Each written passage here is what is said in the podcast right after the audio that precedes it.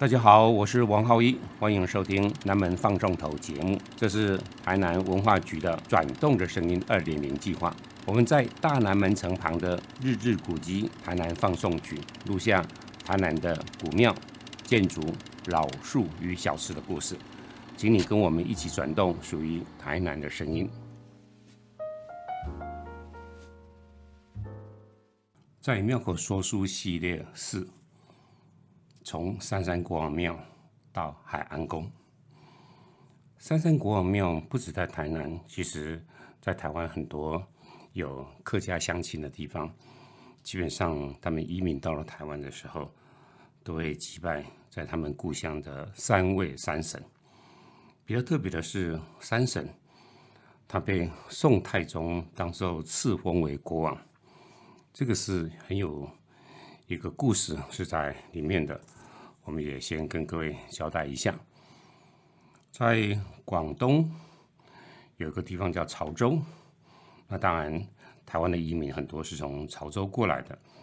那不管是在潮州还是在惠州，大家因为都在广东的东边，所以我们把它叫做粤东。这三位山神其实就是当地的地方守护神。因为是山神，所以分别各自拥有了一座山，分别叫做独山，独是独立的独；金山，毛巾的金；明山，明天的明。话说当时候大宋刚建国，很多地方还没有完全的规划，或者呢，整个进入到大宋的体制内，所以当时候的第二任的皇帝。就是宋太宗率领大军就攻打到了广东，还没有一些被收服的，甚至有一些反叛的，所以整个宋军到这个地方来僵持不下。宋太宗坦白讲，也在作战的过程中，然后伤了左眼，那还好没有至于瞎掉，可是这代表呢，这样子的战争陷入到了一个焦灼。就在战争的期间，上太宗发现天上的云端竟然呢出现三位神明，而这三位神明最后终于弄清楚了，就是当地的守护神。所以，正因为有这些的神明或明或暗的协助大宋的部队，所以在这次的战争当中就获得了胜利。当然，宋太宗也要谢谢这三位。三神的帮忙，所以就分别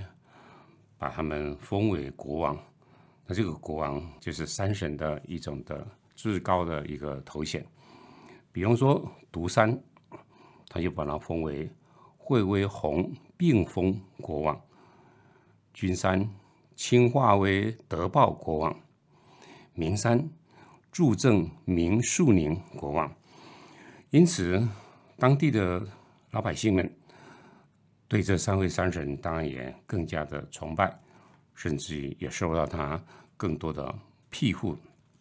时间就慢慢慢慢的过去了。那在这个之前，因为有这样子的山神，在那个更早的时间的宋朝之前的唐朝，其实这个地方来了一位大儒、大学问家，那个人呢，就是韩愈。那韩愈当时候呢，但官拜是国子监的博士，换句话说，就是皇家大学的教授了那也因为当时候的皇帝就是唐宪宗啊，整个国家陷入到对佛教无以伦比的崇敬，或者说对非常的到了迷信的一个状况。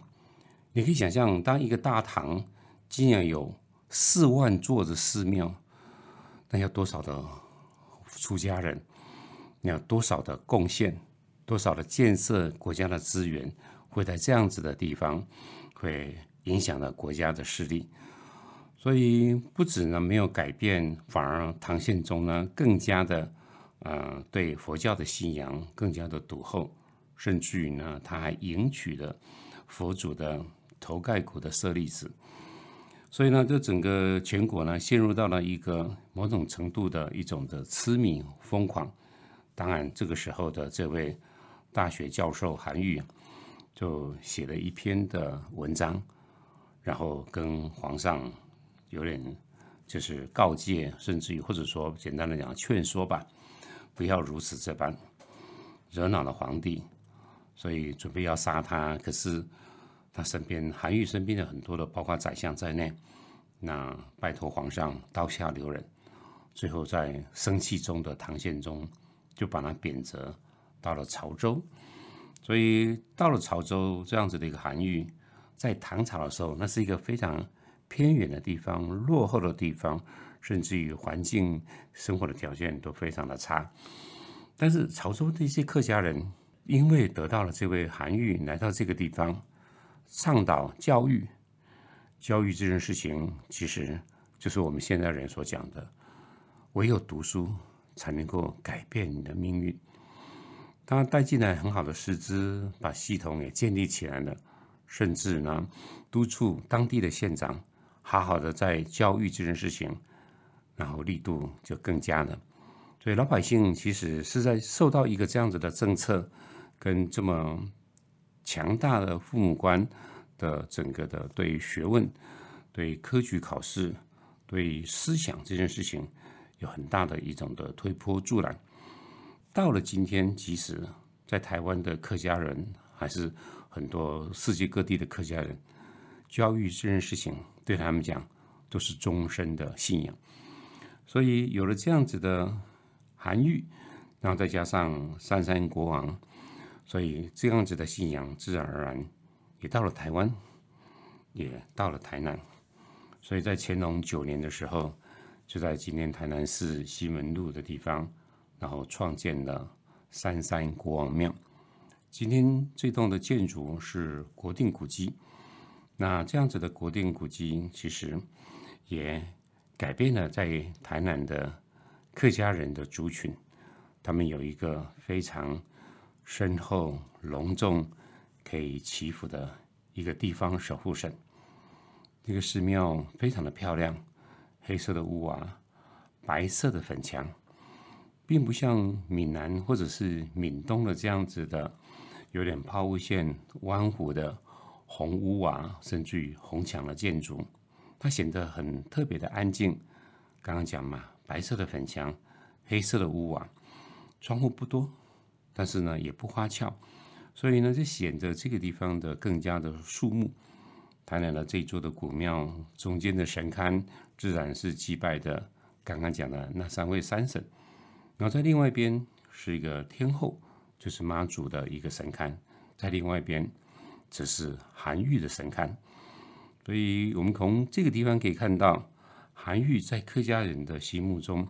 所扮演的角色跟他的分量。再想想嘛，当时韩愈离开了潮州，他回到了朝廷去的。依依不舍的老百姓对他的怀念跟感谢特别的深厚。那韩愈离开之后，当地有一条河流叫鄂溪，鄂语的鄂鄂溪，所以当地人就把它改成韩江。那眼前有一座山叫做笔架山，当地人就把它叫做寒山。那有一种树是当时候，呃，整个在惠州相当多的是橡树。橡呢是橡皮的橡，所以也被他们改成韩树。简单的说啊，整个的惠州、潮州那个地方，所有的江河全部都改姓韩了。有韩江，有韩山，有韩树。那这个地方其实就在台南的，刚刚讲的是一个海岸线。可是当到了乾隆时期的时候，眼前的这一片，嗯，算是西门路的比较靠西的这个地方，其实已经开始陆化了，产生了一些的海埔新生地，而台湾的旧城已经挤满了人，所以人呢会就溢出到城的外面来。这个海普新生地，这个海普新生地呢，就成了呢很多的店家、商人们、民间的人就开始呢挤到外面。然后呢，自然而然就行了一些的街道，而过去呢是一个呃海内海，所以在淤化的过程，在海普新生地的一个过程，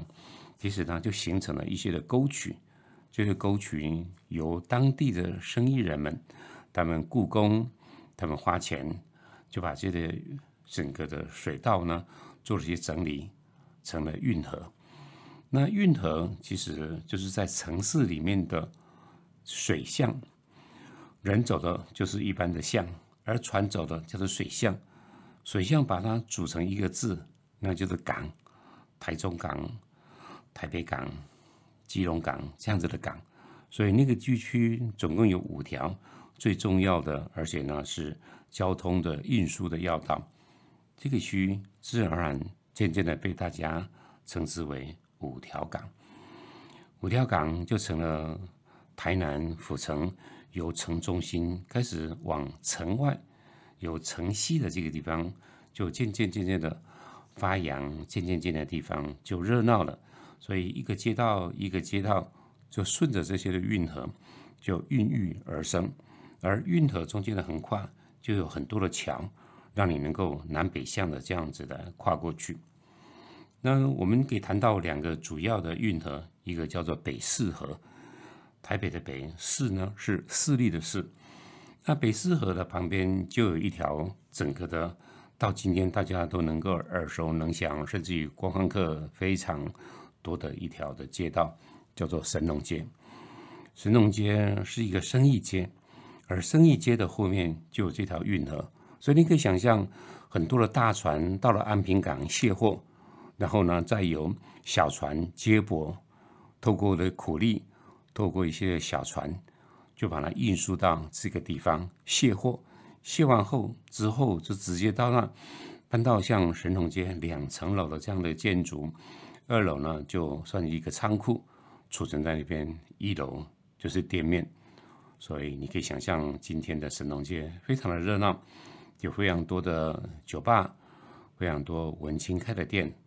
甚至于还有餐厅，在那个年代，就是在乾隆时期，甚至之后的嘉庆，乃至于后来的道光年间，这个地方就渐渐渐渐的热闹起来了，算是一个观光景点，也是一个台湾的，算是一个纽约的曼哈顿一样的。而在这样子的运河当中，每一个运河都有无数的苦力背后在推动着它，当然这些苦力。都会有个信仰中心，所以我们今天还是可以看到，像嗯神农街上面呢有一个寺庙呢，就是金华金华殿或者金华庙，他所祭拜的就是关公，就是有当时候的苦力们他们呢所崇敬的。当然还有另外一个运河呢，更大规模，叫做南河港，南边的河流，那这是官船在走的。所以南河港呢，在五条港区的地方，就设立了一个封神庙，还有一个接官亭。封神庙是形容呢，嗯，大家远渡重洋的时候，希望一帆风顺。那一帆的风顺是谁要帮忙？风伯嘛，封神嘛，要来帮忙的。那接官亭呢，是因为是朝廷所建的，那自然而然就是有很多人到了台湾。到了台南，他要就职，或者呢，他三年之后他要离职，这个接官亭会有个十方，十方的后面呢，就经过这个庙，还有这个亭。那这个亭呢，并不是我们今天的像公园这样子的一个小小的没有墙壁的亭，而是它有一个官厅，那是一个公共建筑在这个地方。不过基本上这样子的一个地方，习惯都把它叫做亭。好了。当你懂了这样子的地方，你自然而然就能够理解，那这个地方势必必须要一个水神在这边。那今天我们知道台南有一条路非常的呃热闹了，而且算是蛮宽敞的，而且这个街道的下面还有好大的停车场。那条路呢叫做海岸路，海岸路的旁边就有一个妈祖庙，就是海岸宫。我们呢也想跟各位来说说这个海岸宫的故事。话说，台湾在康熙五十九年的时候，那发生了朱一贵天地会的事情。台湾总共发生了十几次天地会，或大或小的一些的事情。那其中第二大的就是朱一贵事件，那第一大的就是在乾隆五十三年的时候，林爽文的天地会的事情。这个事情可是闹得沸沸扬扬，最后当然米平了。而因为这次的米平，也让这位乾隆皇帝开心的不得了，所以自己称十全老人，其中的一拳就是台湾的林爽文事件被他搞定。我们稍微交代一下那个背景：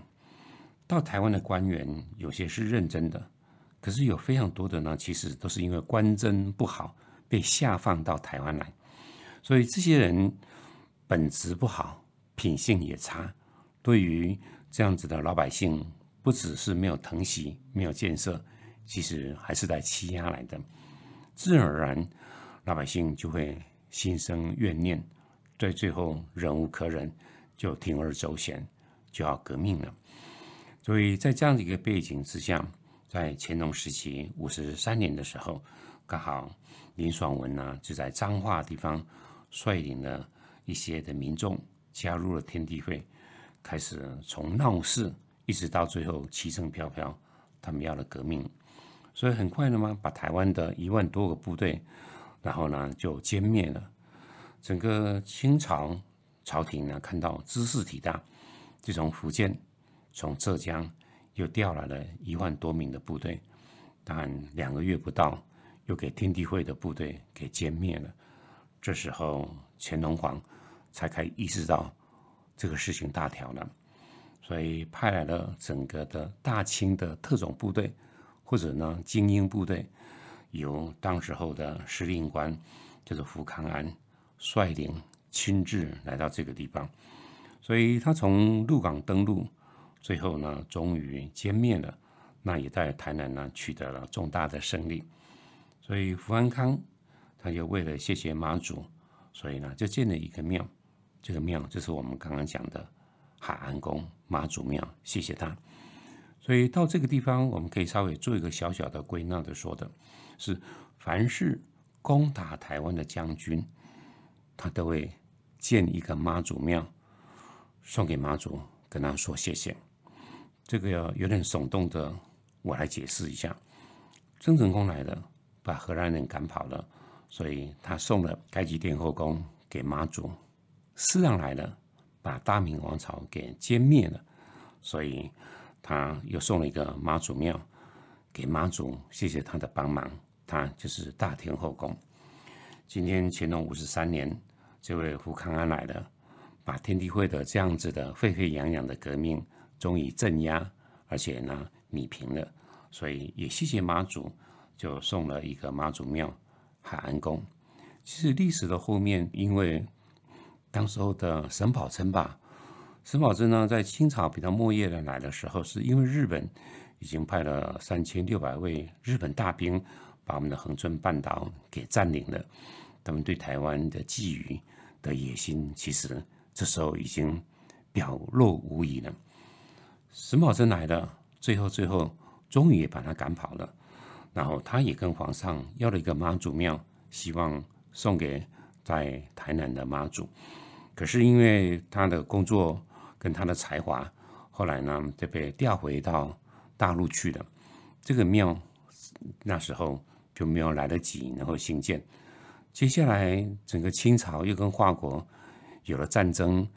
台湾甚至于台南都卷入到这位的中化或者叫清化战争当中。整这件事情的战争米平了之后，再由当地的台湾县的县长，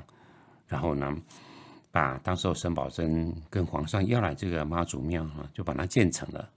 你知道我们今天的赤坎楼上面有两栋很像的一个建筑，其实有一个是要文昌拜的是文昌帝君，另外一个呢就是海神庙，其实里面所拜的呢就是妈祖。所以我们刚刚下了这个 slogan，就是说的。凡是攻打台湾成功的将军，他们都会谢谢妈祖建了一座庙，然后呢来跟他说谢谢。所以你可以知道呢，这样子的海安宫，它就具备了某种程度的历史的一个标记。这个历史的标记，虽然今天变成了地方的妈祖庙、地方的守护神，可是它也讲出的是那个年代的庙口。或者那个年代的庙本身的成立的背后的一个意涵。所以我们在庙口说书，其实并不是讲的是一个信仰的呃区分或者是重要性，而是在台南这个旧城有非常多的历史现场，我们可以透过在庙口，而这个庙宇的创建的背后，其实就是台湾活生生的历史。他们要讲话，但是呢，如果你懂得这一段、这一段跟那一段的台湾的历史，它就凑成了一个非常的动人的风景。所以在庙口说书这件事情，一直是我在从事台湾历史或者是在台湾历史在爬书的时候，就渐渐的把它形成了一条线，透过一个阶段、一个阶段、一个时期、一个时期，所以你可以看到有些的人。就在庙的里面送上了匾额，那这个匾额当然就有更多意涵会在这个地方。比方说，当时候呢，台湾发生了朱一贵事件，本来呢，当时候负责的那位的司令官呢叫施世标，他也准备好了要跟皇上要一个妈祖庙的，只不过是当时的皇帝叫康熙，他死了。而而是世标呢，他很特别啊，那样就是师长的孩子。那这位他在清理战场的时候也病死了，所以皇上死了，将军也死了，所以建妈祖庙这件事情呢就不了了之了。一直到了雍正就定位，整个的政治也上了轨道了。由当时候的副将叫做兰亭真，他当然就跟皇上说了，皇上当时候呢。司总司令想要跟你跟皇上啊要个妈祖庙啊，现在没有关系，是不是请雍正皇帝你呢能够把妈祖的父母呢升官，让他永享香火？所以，我们今天在大天后宫的后殿可以看到有圣父母厅，就是妈祖林默娘是尊称，所以林爸爸、林妈妈会在那个地方，那就是雍正皇帝接受了建议。而他也写了一个嗯匾额，叫“海昭海表”，然后就送上这样子的一个在庙的上额的地方。所以你大概就能够知道说，台南的庙其实呢就不是一个信仰中心而已，它有承载了太多的历史的成分。那很开心的是，他们都还在那个地方。默默的说着那个时代的时候的故事，我们这一段就说到这个地方。